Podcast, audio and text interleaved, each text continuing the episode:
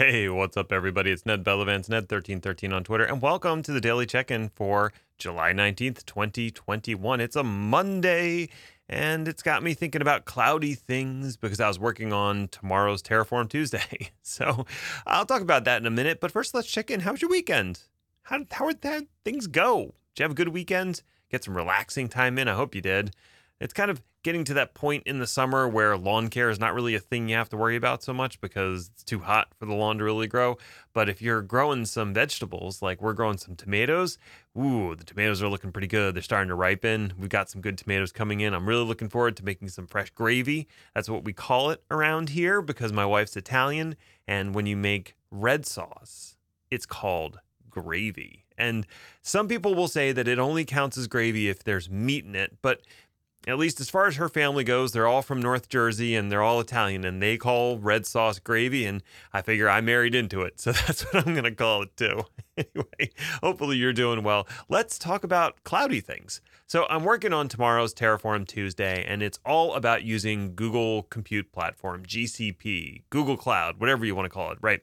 And as I'm working on it, I've worked with GCP before, but every time I do, it strikes me how different Google's approach was versus the way that Microsoft approached something. And I thought maybe I could take a moment to point out some things that I thought were interesting and are indicative of the cultural approach that Google versus Azure might take on a particular cloud thing. And I think the the thing that defines Azure versus GCP is Azure is easy by default.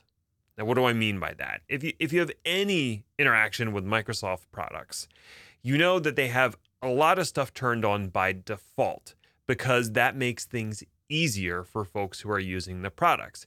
If you don't have to go enable a service, it's already just there for you. Well, that's easy. Better customer experience. If you don't have to open up a firewall port because it's already open and listening, that's easy and that's a better experience for the customer. Now, granted, that has led to its large share of security issues, one of which has cropped up recently, and it all has to do with the spooler service and print services on Windows servers. And I think it also impacts Windows desktop OSs as well, like Windows 10. But the thing that really people have been concerned about is the fact that if you have the printer spooler service running on your Windows servers, that leaves them open to a number of different vulnerabilities, most of which have now been patched. But I think there's still one that was discovered like yesterday that is still not patched and is vulnerable. And it's some of these are to the point where you can run arbitrary commands.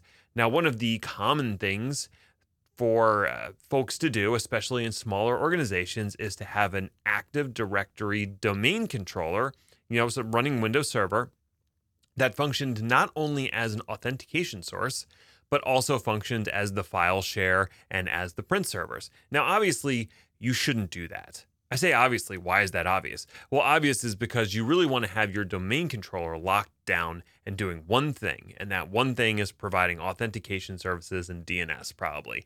You don't want it doing anything else. You want those file and print services on a different server that doesn't have all of these really sensitive pieces of information on them because if a bug is discovered, say in file sharing or in print services, now your domain controller is vulnerable because it's serving that stuff up. But, you know, people had limited access to resources and limited access to Windows licenses, so some people chose to double up on a domain controller. Now, one of the things that's interesting, and uh, if you have installed Windows Server at any time in the past, you may have noticed that the print spooler service is started by default. You might not want that, but that's part of the Microsoft ethos is to make things easy by default. Oh, well, you might want to print something on a domain controller, and we'd hate for you to have to go start that service and open that port. So we're just going to have the spooler service running. And I think if you don't have file and print services, that port is not open on the firewall, but I'd have to check that. But basically, what I'm saying is Microsoft tries to make it easy. And a lot of the times, what a great customer experience equals lowered security because you have to make things simpler. Google's approach to things is thinking more at Google scale because their roots are in Google search. So they're always thinking about ways of making things more efficient. And the way to thing make things more efficient on the engineering back end is to not enable things by default, not to make things easy. You want to be precise and you want to be very measured in your response and you want economy and efficiency. That's what you're looking for. You're designing these Google scale systems that have to perform uh, at ridiculous scale and ridiculous volume of requests. So, whatever you're doing needs to be built efficiently.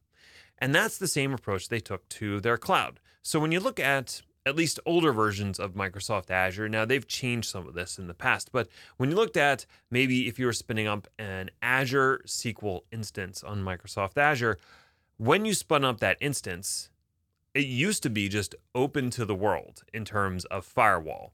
When you spun it up, it had a public address, and that public address was accessible to anyone.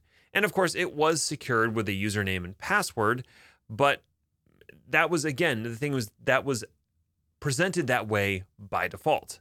Obviously a problem, but it does make it really easy for the developer. And the ability to spin up an Azure SQL instance, you didn't have to do anything on Azure to enable that service. That service was just enabled by default. Now, in the background, the way that I understand it is that API and that service is not necessarily enabled by default on your subscription, but when you make that first request to do something with Azure SQL in the background, Azure's like resource provider enables that service for you. It just does it for you, right? Whereas if you take a look at Google's approach to it, their main way of compartmentalizing things is projects. And each project has one or more APIs that have been enabled on that project. So if you want to use Cloud SQL on an, a GCP project, you have to explicitly enable the API for Cloud SQL. SQL, and same thing for compute, and same thing for any other service that exists in Google Cloud.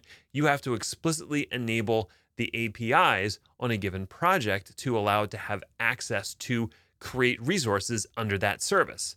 That is more difficult, but it also means that it's not enabling services by default, and that's more efficient. And if you're running something at large scale, let's say you're spinning up a thousand projects, not having to wait for each of those thousand projects to enable 20 APIs means they spin up faster. It's more efficient. They're taking up less compute time because the, I guess, the API or at least the whatever the equivalent of the resource provider is in GCP doesn't have to contend with as many APIs if they're not enabled. So that's it's interesting. That's an approach. Another thing that I noticed was when it comes to Google Cloud, you have to enable billing on a project. And that's very different than the world of Azure. In Azure, you can't create a resource group without associating it with a subscription. And all subscriptions are associated with some kind of billing, so you literally can't create resources without billing being associated with them. You can't even create a subscription without billing being associated with it. And so the approach once once again is different.